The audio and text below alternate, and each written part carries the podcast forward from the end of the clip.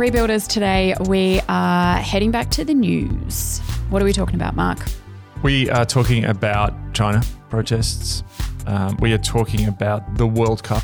It's not just going to not going to be really a sports um, commentary on it. Mm-hmm. Uh, you can tune into Daniel's sports podcast for that. um, there is, but we're going to talk about what does it mean for global society. We're going to look at Elon Musk takeover of Twitter. We're going to look at the collapse of X, FTX and what that says about crypto and corruption and and we're going to look really at what are the big trends that all of this is telling us about this tension between the ideology the world the way that people want the world to be and then governance the way that the world really is and we're going to end up with a call to a new period and era of intercession and boldness in the church It's a great episode. We are looking forward to sharing it with you.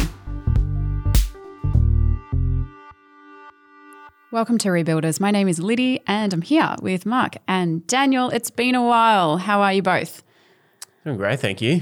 Doing really well. It's nice to be here.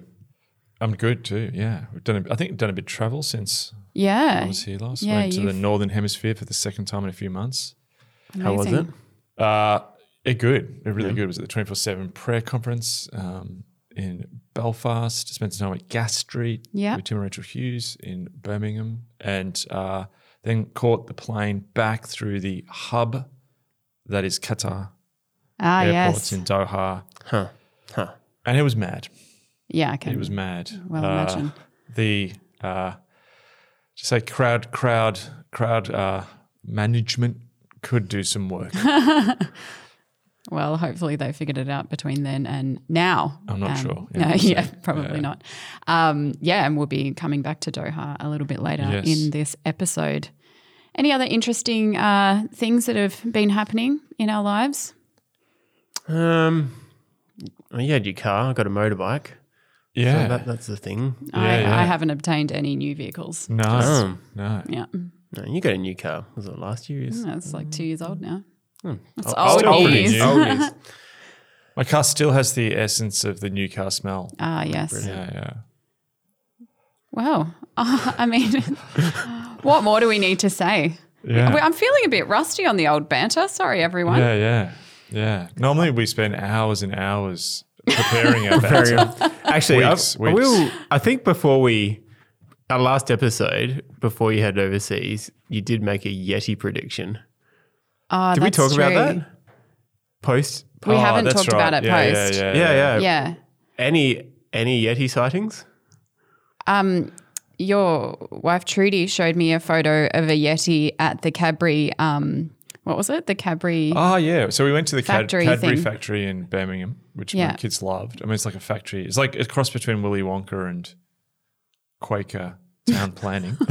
um, and um, uh, yeah, there was a Yeti in there. So that's so hundred percent it came true. Yeah, I'm going to recreate it out of plasticine. Yeah, it was yeah. a horrifying thing. Yeah. Actually, you and I saw one too, Daniel.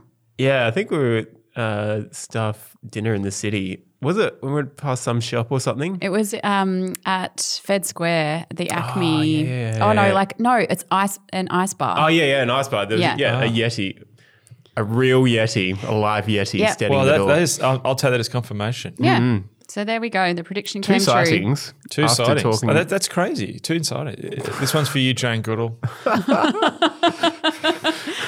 All right. Well, now that we've got that out of the way, Mm. let's get into today's content, which is um, Oh, so one prediction. I think. Oh, did, okay, did, sure. did we? Because the government collapsed uh, when I hit the UK just after that. So Yes. Liz Truss. what like, did you do, Mark?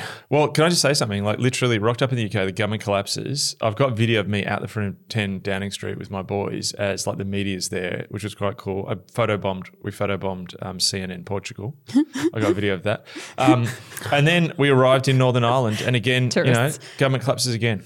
So uh, yeah, it's uh, it's me. And then you Yeah. flew It's back to me. Australia. And if we had, well, nothing really happened. Yeah. nothing. You had an election in our state, but yeah, wasn't, Uh. wasn't a government collapse. Yeah.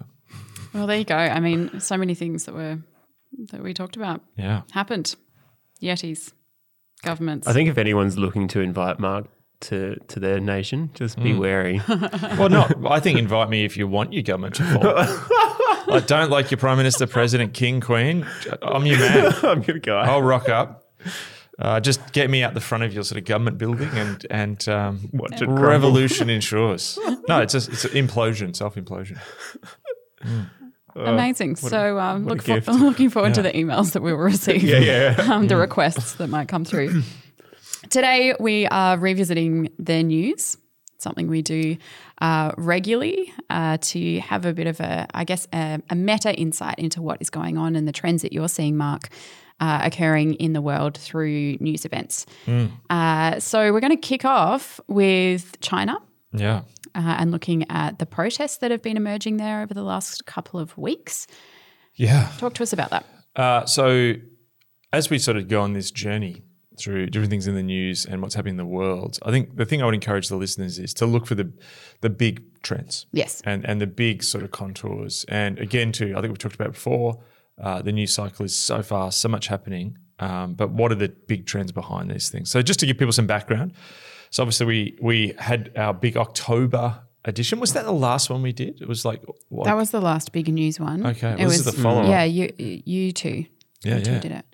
Um, we talked about the Chinese um, Communist Party's National Congress, which happened in October, and um, you know it was quite controversial um, when there was a part when the former uh, leader of China, Hu Jintao, was led out by obviously to his own displeasure um, in a bit of a like massive power move by the current sort of uh, Chinese Premier uh, Xi Jinping, and you know I think that signalled um, something to the country. Hu Jintao was um, uh, one of the leaders which you know signalled China's sort of emergence into the global market and its engagement with the West, and to lead him out in that way, um, you know, he felt quite sad for him being left led left led out. I think signalled um, some direction in what Xi's sort of strategy is and where China's going. So there was some hope in China that after um, the National Party Congress, that this would mean that some of the quite strict um, COVID um, um, policies, and they have, I think they call it dynamic clearing. I think what they call it, um, where if it comes into a part of a city, there's you know really st- a strict lockdown, you know, to the point where people are sort of locked into their apartment complexes. Um, but things sort of broke. Now it's about COVID. It's not about COVID. But the sort of trigger was um, in the capital of Xinjiang, which is the western province, which is um, you know mainly populated. Uh, well, not mainly. There's been a lot of migration of Han people into that area. Um, but you know, is the traditional sort of homeland of the Uyghur people, and there was an apartment complex there which was in lockdown under COVID, and um, a fire took off, and because of the COVID protocols, it meant they couldn't get to the people, people couldn't get out, and a number of people died, and this sort of you know organically um, spread across um, sort of social media platforms. And has led to a series of sort of quite sort of seemingly organic protests across the breadth of China. Um, what's also interesting is uh, it's not just one group. Often in protests, there might be trade, trade unions or students or whatever, um, but you're actually seeing a variety of protests. Um, so in some areas, it's been around ethnicities, like Okay. minorities, like like the Uyghurs. In other areas, it's been students and and uh, uh, one of the most prestigious sort of universities, which is really a sort of cradle of uh, Chinese thought. There was protests there.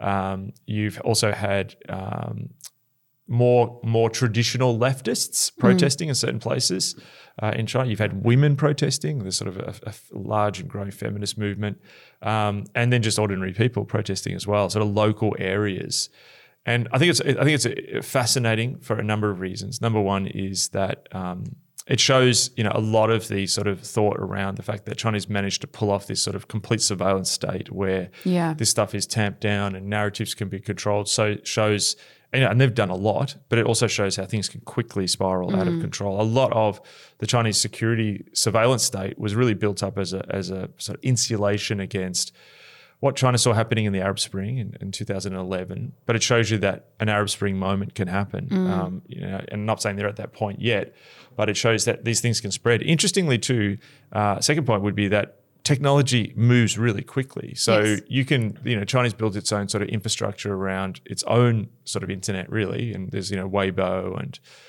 um, um, you know, they've got all their own sort of sites, but um, which can be heavily controlled by the government. But what was happening was apparently was that people using Telegram, which is an encrypted app, so people can still get around um, things with VPNs. And what they were actually doing is protesters were live streaming their protests and they were singing the Internationale and they were actually talking to people in other cities. So there was this live. So it's very hard to censor things live. When um, the Christchurch um, massacre happened, um, uh, which was live streamed with a GoPro, it was really difficult for authorities on Twitter and different social media platforms to stop something happening live Yes. because you you know you're catching up, and and in a sense, the, uh, the liveness of these protests, um, uh, it's a way of almost like broadcasting, like a TV station would cross live. You know, CNN. I remember, you know, when the fall of communism, CNN was sort of broad, you know, really came to the fore when it was broadcasting live from Berlin when the wall fell. And that was an extremely uh, expensive proposition to pull off, but now any person with a, a smartphone can, you know, and an encrypted app can can you know do this. Um, but I think also what it shows is, yes, this is about. Um, oh, sorry, the other technological thing I forgot to say was really, really interesting, and we're going to talk about the World Cup in a second. But apparently, another huge catalyst was the fact that you know there's been this serious story in China where the credibility and the social contract, where people were prepared to go with the government because their COVID zero policies, particularly for sort of you know 2020, 2021 seemed to be working because the rest of the world was struggling. You know, you saw particularly the West, and Europe and America with you know significant death tolls and and you know this sort of stuff, and and seemed to be out of control. Where I remember seeing images on social media of Chinese people like, "Hey, we're in a restaurant and look at this," and you know all this sort of stuff happening where um, you know they seem to have their system seemed to be working, and people went along with it. But obviously, the significant vaccination campaigns that happened around the world, and particularly mRNA vaccines, you know, which have a high protection against severe disease, the Chinese um, could import uh, those vaccines, but there's a matter of national pride, and it's not just about national pride; it's about China's argument and Xi Jinping's argument that China is the ascendant power in the world and that it, can do things better. That's what legitimacy is based upon. And so, you know, Sinovac, the sort of Chinese um, vaccines, are still still you know okay, um, but they don't provide the protection. The other issue the Chinese government has is that a significant you know percentage of its elderly are not uh, covered adequately by vaccines. Also, we've had four or five waves of, of, of COVID around the world. So even people, you know, either they've been vaccinated or they've caught the disease or both, which has, you know, created a sort of uh, a wall of uh, immunity. Um, however, China doesn't have that. It's it's you know it's it, what they call almost a virgin population in terms of the virus, and that's going to be huge. So you got a huge aging population in China, significant demographic issue that has not got herd immunity that the rest of the world has. So there's an element where the Chinese government is caught between a rock and a hard place in that it's made COVID a central, it's COVID management a central part of its legitimacy. And if it begins to spread, which with the newer variants of Omicron, which are just getting past stuff really quickly, Yes. um, you're going to see a huge potential death toll. And that will significantly damage the legitimacy of the Chinese government, which has almost declared its its legitimacy in almost beating COVID, knowing how to manage COVID.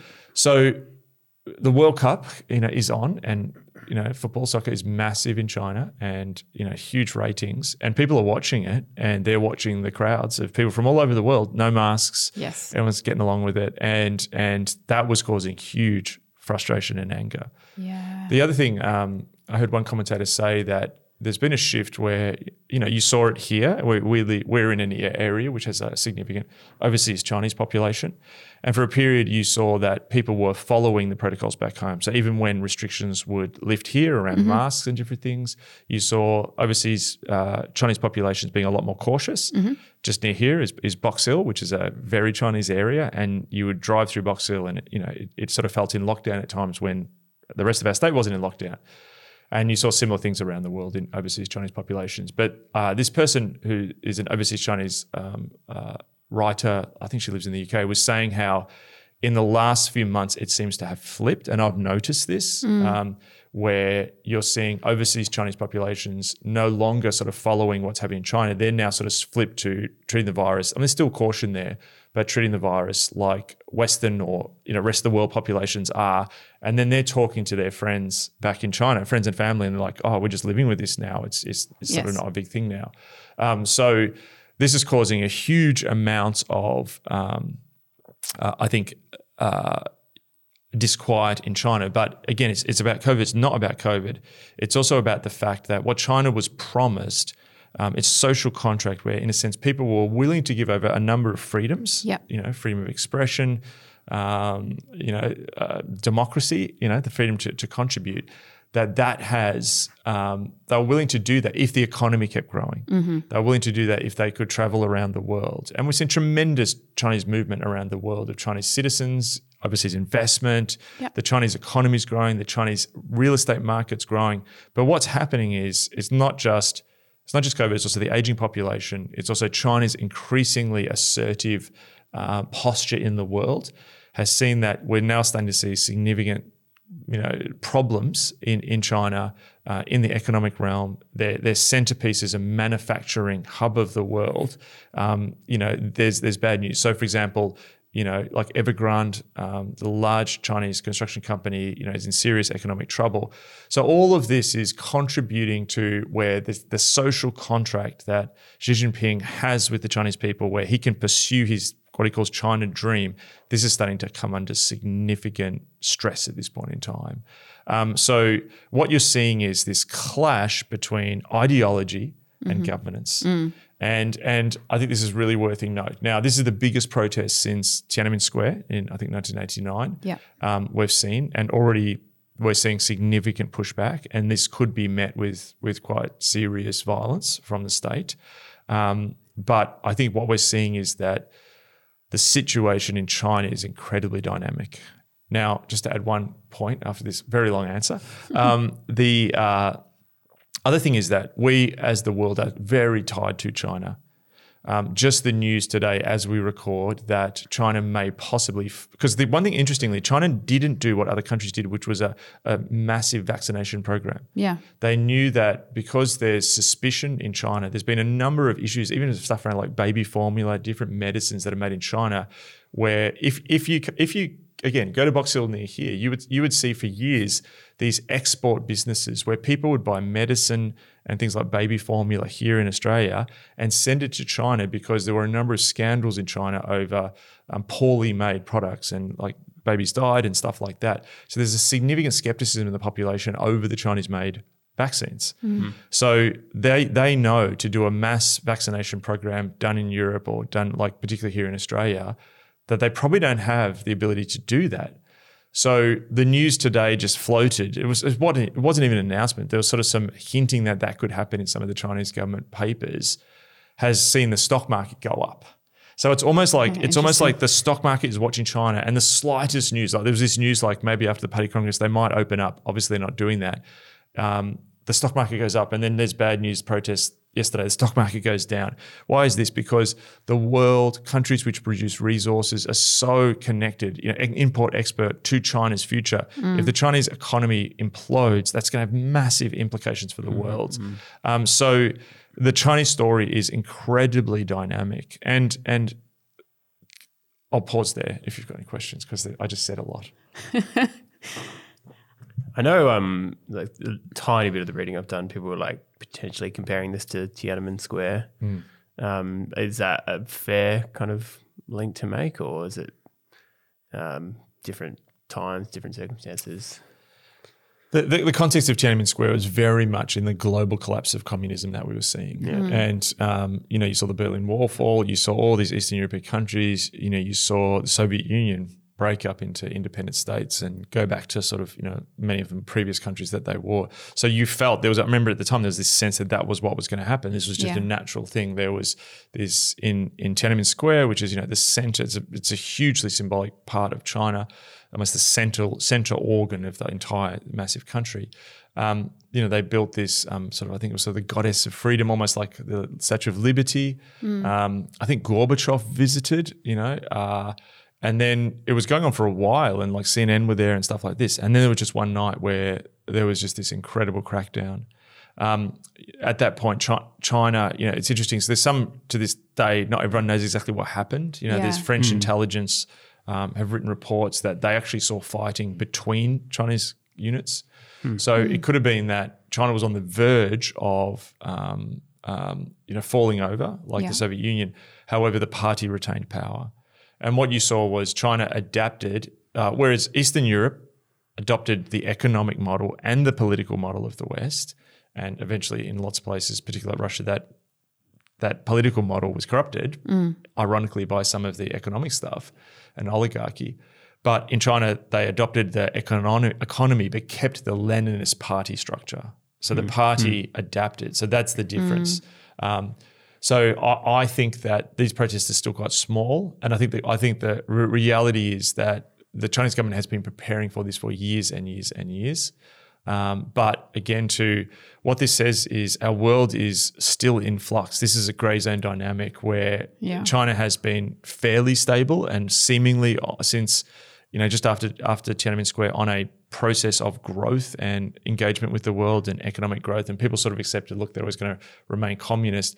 But what we're seeing now is some serious pressure and I think instability um, uh, in in China. And you know, Xi has tried to shore up his power internally in the party and and done that as well. You know, in in the um, uh, society, uh, but it just shows that the balance in the world between ideology and governance, what what we think the world should look like and how the world actually is, is a tension that we're seeing everywhere, and we're seeing that in China. Well, I wonder uh, on that note if it's uh, worth moving to the World Cup and how are you seeing that kind of play out in in that context? Yes. Well, you know, I'm a long term World Cup watcher. Um, and it's interesting that, you know, uh, the emphasis is, you know, always very much on um, uh, the football. But there's always a political dynamic. Yeah. Um, I think in, I think it was 1978, the Dutch, probably the one of the world's best footballers at the time, Johan Cruyff, the Dutch player, refused to play in the I think it was the World Cup in Argentina because of the military junta that was in power there. But you know, football in the world is is truly the world game, and FIFA, which is the football federation of the world, is interesting in the sense it's like the United Nations, but it doesn't have a Security Council. Everyone, every country gets a vote, so it truly is this sort of international organization. Uh, it obviously, is issues around corruption and so on, but that also is very reflective of the world and the reality of corruption in the world.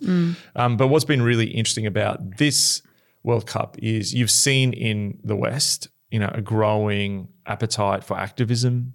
You know, you've seen that in all kinds of sporting bodies, from you know the NBA to you know looking at our local uh, football expression, the AFL, all around the world, issues around that activist um, sentiment which has grown in the world.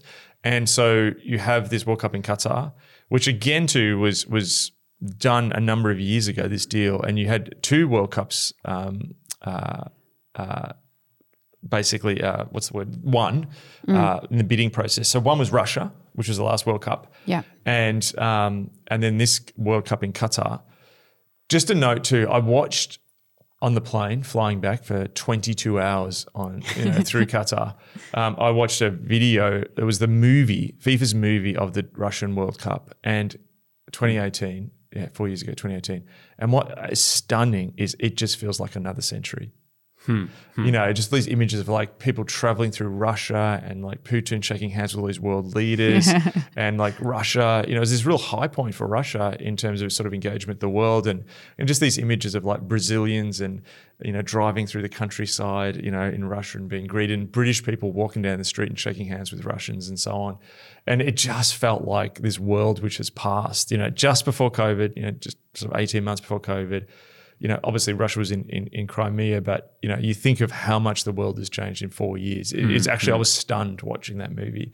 Mm. Um, so yeah, this process where they were given there was geopolitical stuff happening there. Then it, like we now know that Russian intelligence was also involved in in you know the getting of the the bid, you know, and very much Qatar's role in in geopolitics and in, in the Gulf region was also very much this this was a thing for them to influence the world. Mm. So then everyone sort of turned a blind eye, and and particularly you know issues around worker safety was huge, and the amount of people who died. Mm. Then that also happened in Russia. Mm. I mean, we now know there were North Koreans that came and effectively worked as slave laborers in Russia to build some of those stadiums. But the activist sentiment wasn't as strong then, and it's just grown stronger. Yes. And um, so then you have the World Cup in, in in Qatar, and you know you have the European nations coming in and with that mentality of oh well this is just normal now in our football leagues we you know, talk about homophobia or racism or whatever, and then they come into Qatar, and what's interesting is, uh, you know, Qatar is a Muslim country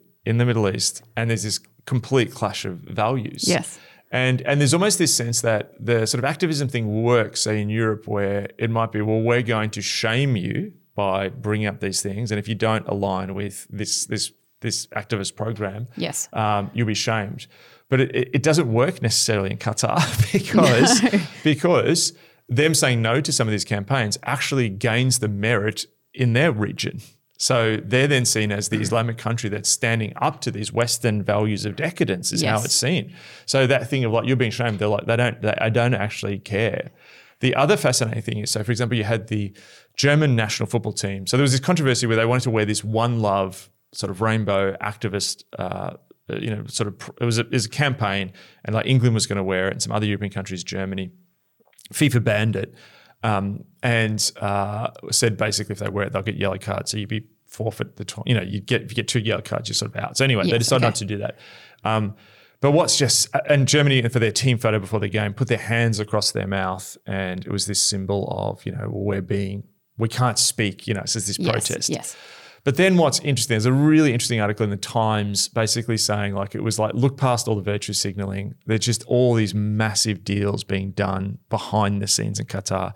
You know, Antony Blinken, the US Secretary of State, was there. You know, Ivan, uh, what's what's Trump's daughter, Ivanka, Ivana, Iv, what's what's Jared Kushner's wife? It is uh, Ivanka. Ivanka, you know, she's there. You know, they're not like Kushner. and They're not just there because they want to watch a game. Like there, there's so much wheeling and dealing going on behind it, and massive, you know, arms deals, energy deals, diplomatic deals. It's all happening because you just think everyone's in the, like the world's in a chaotic place. Everyone's in Qatar. Yes. Uh, Doha's not big. You can you can rub shoulders with everyone. So like it's, it's just you know I find this you know staggering. So Germany, all this protest, and then behind the scenes, what's just what news just breaks two days after Germany does their protest against Qatar. Germany signs a massive liquid natural gas deal for 15 years with Qatar. and, and, you know, because Germany, again, too, this is ideology versus governance Yes. that Germany has the ideological thing that's pushing the, these these points, that it has a view around what the world should look like, like much of the West. But then, what is is it willing to then go? Well, we're go- we believe in this so much that we're going to live through multiple winters of no gas. And the solution to the fact that the Nord Stream two pipeline was blown up, which I think we talked about last time. Uh, is you've got to get literal nat- liquid natural gas from somewhere. Yes. They can get it from Australia, but it's very far away compared to Qatar and the US. So this is another time where governance, what we're going to see over the next few years is governance is going to start to win out against ideology. So just, just one more point on on the World Cup is I think what we're seeing as well, like um, I think what you'll see is you'll start to see. So the next World Cup is in USA, Canada, and Mexico, I think.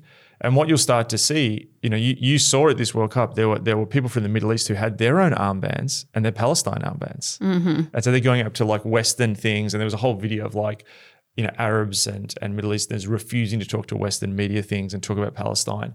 So you're actually going to see this activism go in two ways. And really, what that is is for something like the global society that we've lived in for the last 30 years, there's an element that's all worked because we had to pull ideology back.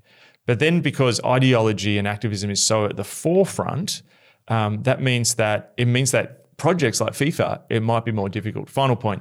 Um, Russia is part of the European Confederation of Football. So there's FIFA, which is the World Confederation. Then under that, there's all these regional, uh, really continental ones. UEFA is the European one. Russia it was banned after the invasion of Ukraine, and they can't play internationals. They can't play um, uh, club games in Europe. And Russia just announced they may move to the Asian Football Federation.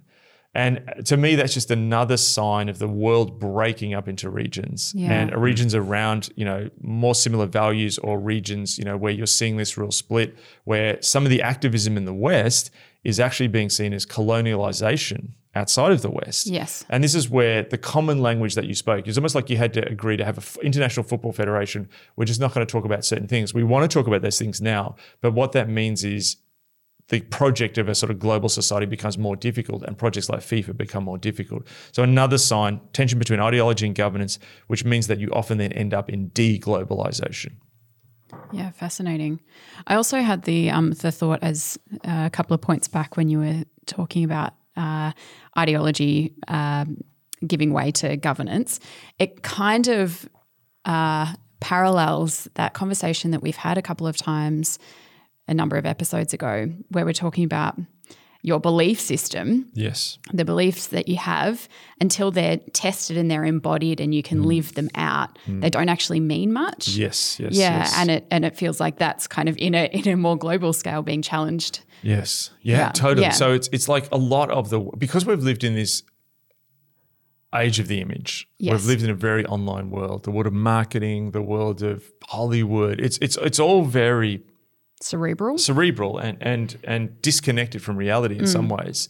And I think you're right. So what we're seeing is the crashing between that and the real world. Like I saw I saw someone say recently, like just as older people struggled with the world of computers, younger people are now struggling with the world of reality. Yeah. Oh my really gosh, so true. And so, you know, I, I think this is true that there's this clash between these two visions of the world going on. I Mm. mean, one of the example of this is, you know, what you're seeing in the US in certain cities, um, you know, like in California, where, you know, I had Peter Thiel make this point. I'm not a big Peter Thiel fan, but I think this point was was an interesting one that because you've got these big tech companies in California, it brings in all this revenue to the state, Yeah. like massive. And, and you know, so California is, um, I think, would be have a bigger. If California was independent, it'd have a bigger GDP than Germany. Um, so you know, massively wealthy country, but um, governance problem. So like you know, San Francisco and, and Los Angeles and homelessness and public schools and public transportation and you know all these things are a fast train between Los Angeles and San Francisco. You know, all these things to do. Uh, you've got this incredible ideological power, which is sort of then interesting. Peter Thiel compared California. This is a fascinating comparison. He said just as Saudi Arabia is able to have this sort of Wahhabist Islamic doctrine that it exports is bec- the only reason they can really do that with force is because they've got this massive petro thing. He said California's like that, but its tech is the oil. And it's sort of like, he said it's woke ideology is its Wahhabism. um, and I thought that's really interesting that, but there's a clash between, hang on, we've got this very progressive, idealized view that's going to take us to utopia, yet I don't want to ride the bus because it's dangerous. Yeah. sort of thing going on. So you're seeing that contrast in a lot of in in the US between again, this is another tension between ideology and governance. Yeah. Well, um, let us. Well, you've you've kind of already moved to America, so um, Elon Musk and Twitter. Yes. Yes. Boom. Boom. Billionaire troll. Yeah, yeah, yeah. Billionaire troll. Um, so fascinating. So I mean, just just to give people a quick update, I think most of our listeners would probably be au fait with this, but you know, Elon Musk did a sort of hostile takeover, you could call it, of Twitter. Um, and what's interesting is often that happens. You know, you think about uh, Oliver Stone's movie Wall Street, where you had um, uh, Michael Douglas played um, Gordon Gekko, who's a uh, sort of Wall Street raider who does these hostile takeovers of companies. You know, and very much he's in that movie. He's sort of portraying almost this amoralistic. I'm just doing this for the money. Um, but it's interesting with Musk. There's there's an element that this is a hostile takeover, but it's almost being sort of portrayed in ideological terms as well. That this is this pushback against. Um, sort of censorship and the way that certain sort of elites that tend to veer more progressive are controlling social media and then controlling the means of communication and then controlling the narrative. And so, you know, he's taking over, but then there's this pushback against the elites. So you've got this fascinating on Twitter where you had blue checks, which are your sort of people who, if you were sort of like, this is an authentic uh, celebrity, verified. Um, and he sort of talked about almost created this sort of feudal system on Twitter. you know, he got rid of that. Or we made actually anyone could have it for eight dollars a month or something, which is actually a smart money making thing. But then you'll see someone with a blue tick and you're like, even mom, I'm still getting used to this fact. Yes, like yeah. I saw something, a tweet, and I was like, who is this person? They're famous. And I, look, I got 100 followers. They're just Yeah. paying for their like $8. And there's now like celebrities are refusing to get it. And then people talking they're going to get off. And, and, and again, what this, this says a few things. So, so number one, it talks about the role of oligarchs. And, and again, too, I come back to the fact I've heard, a, I heard a Russian commentator say this why are wealthy people who control industries and media and have a lot of political influence in Russia called oligarchs, yet in America or Britain or Europe, they're called entrepreneurs? Really Great- interesting. Great question. Uh, so, you know, Jeff Bezos, one of the most powerful people in the world, tremendous economic power, but therefore you know, democratic power, just political power. You know, he, he bought the Washington Post, one of America's most sort of venerable papers. And, you know, the New York Times is run by, I think it's Carlos Slim, the Mexican um, magnate. Uh, and so you've got, you know, Elon Musk, who's a, who's a magnate, you know, huge car, Neuralink entrepreneur. If he's in Russia, we'd call him an oligarch. Um, you know, takes over this means of production. So it raises a question: What does it mean when these extremely rich individuals have this incredible power to take over not just content, but the means of distribution of content? Yes. has a huge implication, not just for democracy at a local level. And, you know, we've seen in our country with figures like Rupert Murdoch, um, but what does that mean at a global level? So Musk takes over Twitter. But again, too, what this is illustrating is, you know, and he's, he calls himself a free speech extremist. And you've got some people saying, I'm going to leave Twitter now. Other people saying, oh, it's getting better. There's things aren't being repressed. But again, too, we come back to the tension between ideology and governance Yeah. because you know before on Twitter you had an ideological thing that um, you know there's certain viewpoints, maybe hate speech or whatever. So governance needed to be done well. Musk comes in, his vision and his, his ideology is one of free speech, which is an oppositional point to that. Uh, and but then the question is, how is he going to uh, do this? I saw someone a tweet went viral today of a guy who was calling for um, pretty much the destruction of ethnic minorities. And Wow. what what does that look like in a in a free speech zone? At some point, Musk is going to have to do governance as well. Yeah. So no matter who you are, no matter if you're on the left or right, progressive, conservative, Elon Musk or Jeff Bezos, again, this tension between the world we have, the world we want, and the play interplay between those two things is there.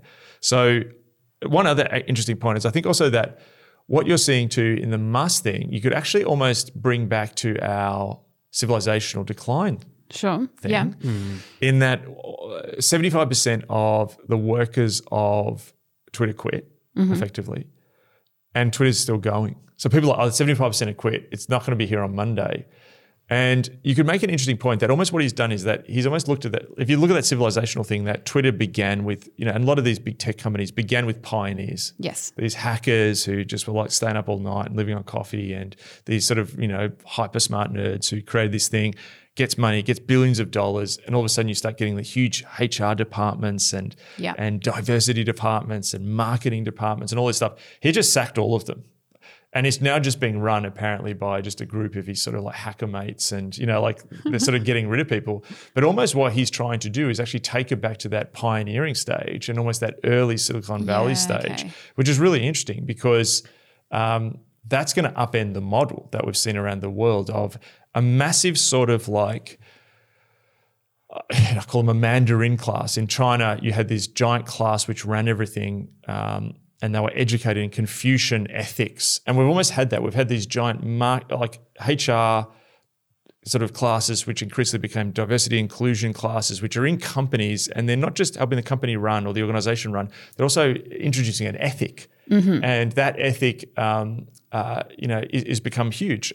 But almost what Musk is doing is getting rid of that and going almost back to a pioneering stage because he's, he's he, I think almost his argument would be that that bloated thing is it's p- taking these companies off their original founding principle. Um, and so you're seeing this, you know, and Catherine Liu wrote about this. She called it the profession, PMC, the professional management class. Um, and what's interesting is the professional management class that has emerged all across the world, from local government to corporations to everything. Most of them were raised almost, it's almost that Obama generation, yes, we can, very optimistic view of the world, that if we do the right policies, if we have this, this focus which is inclusive, that then the world would become better. Hmm. They not necessarily have been equipped to govern how to deal with significant structural issues in the world. They may talk about structural inequality, but how do you actually run structural issues when you've got an energy crisis and your company's going to go broke? Yes. Your HR department is going to struggle with that. They're probably just going to be laying off people. And your sort of attempts to be, you know, more inclusive and warm and cuddly when you're sacking 10,000 workers, you're not going to look cuddly, I'm sorry.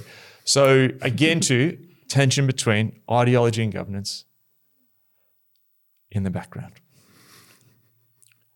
All right. Well, um, let's continue on the the tech uh, train. Unless you had Yeah. something you wanted to say. No, On no, I'm, Elon I'm Musk. thoroughly enjoying Mark's country. here. FTX. Now, I recognize I know pretty much zero about this, so I'm looking forward to hearing more. Well, I, I will be leaning slightly on Daniel's crypto knowledge here as the crypto baron of this team and the funder of um, my car. and I would just like to say that uh, if you're looking for a fantastic crypto exchange, please go to danielsexchange.com. Um, I use it, it's fantastic. Oh, if I'm- that domain is bought by next week, I'll be stoked. Okay, so uh, I, I will. I probably know more of the political, cultural dimensions, um, but um, please fill in my uh, gaps in knowledge here, Daniel, because you know more about crypto than me. But effectively, uh, quick run through. Um, obviously, the concept of Bitcoin changed how people view money, and there was a technological concept around blockchain and a decentralized currency. And you know, there was a you know mysterious um, what's his name, Sash, uh, Satoshi. yeah, Satoshi Nakamoto. Nakamoto. Yeah, that's one. um, this mysterious individual who may be real, may not be real, uh, who invented this idea and is mysteriously, no one knows who he is. And really, this was an invention, but also as a challenge to the monetary system of the world. After the, the Great Depression and various economic upheavals, um, you know, f- fluctuations in, in, in the price of money, um, you know, people realized how destabilizing they could be. In Germany, the classic story in the 1930s of hyperinflation was seen as a, something which predicated the rise of fascism. So governments, you know, had these things, the central banks. In the US, it's the Fed, Bank of England, it's the Reserve Bank in Australia, and so on. Uh, these entities, uh, in a sense, control interest rates and control the monetary flow. Traditionally, they've been separate from governments uh, and much disliked by the ideological uh, grouping who we call libertarians, who believe in you shouldn't have these institutions and and government regulations stop and and you know at the moment you see this tension where you've got the US Fed is tackling inflation, uh, which it sees as its job. And Jerome Powell and, and Janet Yellen, all these people, they make these decisions, and then that affects other central banks around the world. If they raise interest rates, it means the Bank of England raises interest rates. It means the Bank of Japan. All this sort of stuff follows on, and um, you know this is not liked by some people ideologically. So this was the idea of what if there was a decentralized currency um, that actually wasn't held anywhere, but was held in sort of almost like a networked concept. Um, Daniel's nodding. That's good. I'm, I'm going um, this then spawned other imitators, um, other forms of cryptocurrency, and there's different technologies around this, Ethereum, and all these different things. I'm not going to go too much into that, but essentially the idea is the same. Um, he's nodding still. I just keep talking while Daniel's nodding. Um, but then uh, uh, people began to realize, and think his name's Sam Bankman Fried, yeah, yeah, yeah. uh, which you couldn't make up that name, Bankman. I mean, it's just fantastic. Um, I think he he's sort of the guy, the, the CEO, founder, president, whatever of FTX, and uh, I think he was like a physics guy or something like that. He decided to do this. Um, interestingly, little detail: his father, I think, both his parents are academics. His father, I think, like did his PhD on how cryptocurrencies can avoid taxation or something crazy like this, and his mother uh, basically was on how new forms of money can fund democratic progressive causes or something like interesting. Yeah. So so um, he, he he discovers that by trading Bitcoin in different countries, you can make money. That's my essential understanding of it. That this was almost like a currency exchange.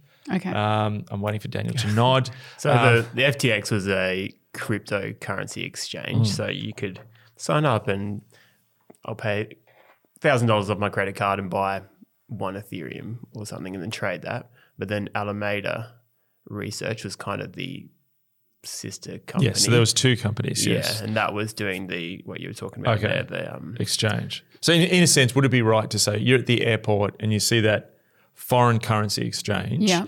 and you hand your pounds and get I don't know Australian dollars? Similar concept, but with crypto in different countries. Is that correct? the Alameda. Yes.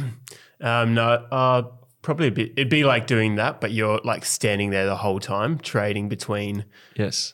Japanese Okay. yeah and American dollars as the price is going up and down. Okay, if you're trying to make money quickly. okay. Uh, as in, in currency fluctuations. Yeah, yeah. Okay. But that was using kind of FTX, yes. or towards the end, using FTX money to Yes. fund that. Yes. Um, so other people's money to, to Yes. make that Gotcha. happen. Yeah. Now the other the other dynamic part of this story is um, that the people at FTX and Almeida um, were adherents of a sort of subset of a universe of thought. You could put libertarianism in there. You could put rationalism in there, um, and rationalism in this idea that we should be more rational, like less driven by emotions. That Yep. um, you know, uh, and that you should therefore operate and and put your money not where your empathy or your emotions go, but in something which is proven. I think this comes from the Australian philosopher Peter Singer, ethicist. Um, that you should put your money where it's proven rationally to be most effective. Right. So instead of like, I'm going to give to that thing because I love the you know the cute kids who are seeming poor, I'm going to put it in this I don't know thing over here because that's actually what is demonstrably a better place to put it. And then what this did was it sort of said to people, this movement was like, don't go and you know pick poor kids up out of the gutter in that city over there and work for thirty thousand dollars. No, you need to make as much money as possible to put it towards these effective altruistic things. Right. Okay. So it's very much rationalist, um, again, to sort of in the Silicon Valley ether of thought. Um, and this is a whole movement, the rationalist movement. Um, and uh, there's all stuff that goes with this. And as part of the story, one of the things too is like even getting beyond the classic sort of romantic bonds and just entering into these polyamorous polycules, these relationships of multi people together, and all this sort of stuff. There's, it's, it's not just a financial thing, it's not just an ethical thing, there's a whole sort of subculture here. So effectively, what happens is, you know, the whole thing begins to implode, and there's significant corruption, is mm. what it looks like behind it. Mm-hmm. They're based in the Bahamas. There's so many details to this story. We could do an entire podcast on it. You know, like um, uh, the thing goes under, and effectively what it shows, and a lot of actual proper banks had relationships with them, but all of a sudden, what looked like this sort of genius, incredible new movement to change the world and at the forefront of crypto just looks like, uh, you know, a significant Ponzi scheme. Yeah. You know, and and then it's revealed like you know these two companies, uh, Almeida and FTX. You know, it's all really young. Like these guys are like young. Yeah, he's 30. 30 and you know a lot are in their 20s and like one like Almeida's run by his girlfriend or this Yeah, member yeah, of this this this polyamorous group they all live in one group setting it's like a commune but in the most expensive apartment in in the Bahamas in Bahamas um, yeah. you know and and yeah so it's and he was someone who was lauded you know and there's even sort of you know like he was the second biggest contributor to the Democratic Party um, Okay. you know, and almost like a lot of the campaigning we saw in, in the midterms was actually funded by what they were doing. So heaps of murkiness in the midst of this. Um, but I think it's really interesting. And and then he they were also blogging, like she was doing Tumblr blogs and he was doing stuff. And you could almost see this like intellectual corruption of them, you know, where he sort of just comes out and goes, Oh, look, ethics is just this thing for Western white woke people like us. And you know, like it's Oh, just wow. like yeah. So you pull back the curtain of these incredibly lauded young entrepreneur, you know, philanthropists, and it's just straight up moral and economic corruption. They're all like off, they're just absolutely eating uh, amphetamines for breakfast. And, you know, there's like clips now of him, like, I don't know if it's on the BBC, and he's just like rocking in his chair because he's just off his rocker. Um, but just again, a classic example of ideology, this ideology, this this vision of the future crashing into reality, Yes. the confines of, of corruption and how these things work. You know, an incredibly embarrassing moment, really. Uh, but again, this sign that these, I think, I think we're seeing this shift. So this is where it sort of goes into. So the point, big point I'm making as I begin to, to tie all these threads together is in the battle between ideology and I'm calling it governance, which is like how we want the world to be and how do we actually work with the world as it ex- exactly exists. Hmm. We're seeing, I think, a, a- a- the beginnings of one of the grey zone dynamics that we're going to see, which could define the next period, is a growth in nihilism. Hmm. You got the Obama "Yes, we can" generation, and that was a campaign which unlike you saw that poster everywhere. That, that that was a and I don't even, I didn't even want to make this just about the Democratic Party or American politics. There was something where that went beyond into this meta sense that particularly for I think you know, a, a generation rising up that, that there was change possible in the world Yeah. and um, that sort of 2010s sense of excitement. I don't think we've thought, I don't think we've really understood the 2010s enough. Like it takes you a couple dec- away, decades away, but there was this this rise of self-esteem, this rise of can-do-ness, you know, tech optimism, economic optimism, political optimism in the world, activism. And I think that that now is starting to run aground. And, um, you know, uh, I think that's going to define part of the next period of where we're going. This sense of uh, uh, nihilism, a sense that hang on, the world is is actually a sort of sad and depressing place. Um, you know, I think it's going to be sort of the mood that we start to see grow more and more in the world. I wonder then, as we um, as we wind up on that note, what's the encouragement to to our listeners as we kind of look across the world, grapple with these issues, but then look to Jesus? I I had this um, sense. You know, I mentioned I've, I've traveled overseas and, and and I was at um, the pardon me, large prayer conference, twenty four seven prayer international conference in Belfast, and what really struck me in talking to lots of people is occasionally when you go to that stuff, you might have a country that's in crisis, Yeah. um, and in talking to people, sorry, my water went down the wrong way. Um, in talking to people, there is this global crisis, and then it's manifesting in each country in a particular way. And I think we see that with our listeners. And um, I didn't meet anyone who's like, "Ah, how's life in your country? Oh, it's great. We're loving life. The future looks rosy." Um, and it was really, really interesting. Um, you know, I I flew to Europe, and the morning I flew, there was these reports saying that, you know, there was there was rumors that intelligence agencies were saying that Putin could detonate a tactical nuke over the Black Sea as a you know show of force in in the war in Ukraine. So I'm like, oh my goodness, I'm flying to Europe, and, um, and Trudy, my wife, was like, you know, do we go over the Black Sea? I'm like, nah, no, we don't go over the Black Sea. And so I'm watching, you know, you're flying and goodness, and you're up there for an entire day almost in the plane, and you know, you're flying. We're heading heading out of the Middle East towards Europe, and you know, I'm watching the flight tracker. You get the little map on the back of the seat in front of you. And I was like, oh my goodness, we're heading we're heading towards the Black Sea. you know, and I'm like watching it. And it takes about an hour and a half to fly over the Black Sea, and you're like, oh my goodness, this is crazy. You know, got past the Black Sea. Obviously, Putin didn't, ta- you know, uh, detonate a tactical nuke. And so getting getting on the ground, you know, arriving in England and you know, there's political chaos and, and people asking, you know, what's going on, and you know, getting to Northern Ireland, which has had political chaos for a long time, mm. and you know, they're looking at England like, oh wow, you've become like us, not the other way around. And you know, at the conference, talking to people, and and we're, and we're in worship, and and you know, praying, and and people are worshiping and crying out to God. And I just had this sense. I thought of the book Intercessor by Rees Howells. Mm. And in that book, really inspiring book, and you know, it talks about this Welsh man, um, sort of the sort of tail end perhaps, that lived through the, the Welsh revival, and just his his I would call it bold intercession. Yeah. He during World War II was engaged. You know, he's just this guy living upstairs somewhere in Wales, very little social standing. Uh, you know, compared to the powerful people of the world. But he was engaged in almost this spiritual warfare. He saw what was happening with Hitler and he's praying against it and praying into this thing and, you know, operating in the, you know, the spiritual, you know, um, to affect these earthly realities. And so I was thinking about that and I sit there and I think I'm in Europe. Europe seems into pressure, going into this winter of energy crisis and war and economic problems in the world.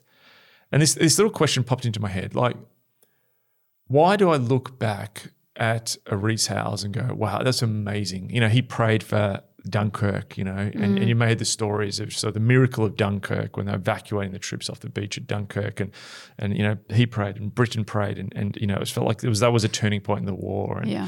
you know I've heard Pete Greig talk about that very eloquently, and you know I thought why do I look back at those stories, and I thought what what if we're at those moments now, mm. you know, and and and I, and I thought like ah, this this feels uncomfortable to talk like this. This feels weird. But there is intelligence reports I'd read a few days that, that Putin could detonate a tactical nuke in Europe.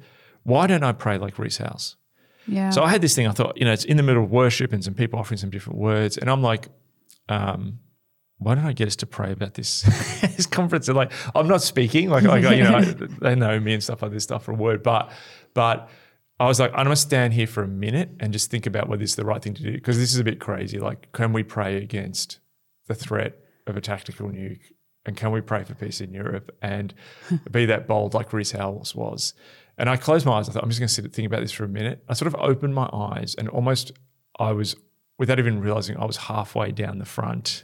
it was like my body was moving me forward, you know. And and I, and I, I, I said, look, I, I just I shared with two people down the front the word who were leading, and and and you know, I went onto stage, you know. And again, too, I'm not. A, I'm a reserved person, and it's not my comfort spot. And um, you know, I just got the entire. I said, "What? What if we?" I said, I shared exactly what I'm sharing now, and I said, "What if this drove us to fervent prayer?" And what if you know we've seen people in places like Brazil and Korea crying out in prayer, and you know a lot of people have noted how that's often linked to renewal and and mm. revival. And and you know I said, what if we did that? And I said, what if in your language you cried out peace and we cried out to God? And it was this incredible moment of people praying, and you know there was there hasn't been a tactical nuke drop. I'm not going to say that, you know, I'm not going to go out and say, oh, that's that's because of this. But I also want to believe, and and I, and I think as we see the world in in so much change, that in the midst of grey zone where we feel out of control, maybe that's actually the point where we we don't just look back to the Rees Howells of the past and celebrate those stories. What if at this moment he's raising Rees Howells to pray? Uh, what if he's calling us to deeper, deeper, more engaged, bold bold prayers, mm. a bolder spiritual life, not just a spiritual life. You know, I've talked about before. I think there's such a danger at the moment. We love. We've just finished a thing we're doing called Patterns here at mm. Red, which is fantastic. It's been really successful, helping people integrate spiritual practice into their lives. So, so important. But if that's all we do, we're just controlling our, our personal worlds. Now, we don't have a spirit of control over the world, but what we do have is an invitation to pray. Yes. And I think let, us do the patterns, which are going to reform us individually, but let's also pray bold prayers for the kingdom of God to come on earth in power. And let's let's believe that that prayer can stop war. Mm. Mm. That that prayer can stop economic carnage. That prayer can stop. I mean, l- let's just call this out. Like I'm just going to sound old school here, but there is significant corruption in the world. The FTX thing is just like, I mean, this is like fall of Rome, French aristocracy before the revolution levels of, of like decadence. It's it's ethical, it's it's moral, it's economic. Um, you know, what what better time to to cry out and pray than in a moment like this? I also just felt, I also prayed, I also at the, at the um, uh, at the conference felt that again and I got up and felt this prayer to pray for China. You know, I just have this sense that the Chinese church fully unleashed in the world is just it could be such an incredible force. Yeah. Yeah, and I feel like partially what we're seeing in China, I can explain it as I just did. I can explain all the political, geopolitical, historical stuff. Um, but also, I just think that the enemy, the powers and principalities, wants to crush the the Chinese people and wants to crush the Chinese church. And you know, I I I I, I, I long for the day to see the Chinese people fully released into their destiny and gifting in God, and the Chinese church to have the global impact. It always has a mass, already has a significant global impact, but just would love to see that. So let's let's let's. It's great that we get to chat about this stuff on here, but let's also. Um, uh, you know, pray for these nations. When you watch the World Cup, and I don't know, it's Costa Rica or something. Pray for Costa Rica. You know, let, let's let's pray. Let's boldly pray, uh, people, as the tensions between ideology and governance show that the world is not controllable. We follow a God who is in control. Yes. We're like an army on our knees, right? Amen. Yeah. Marching on our knees. Wow. It's um, it's great to be back. Thank you, Mark, for all of that. Um, yeah, super encouraging at the end as well. We look forward to chatting with you again. Mm.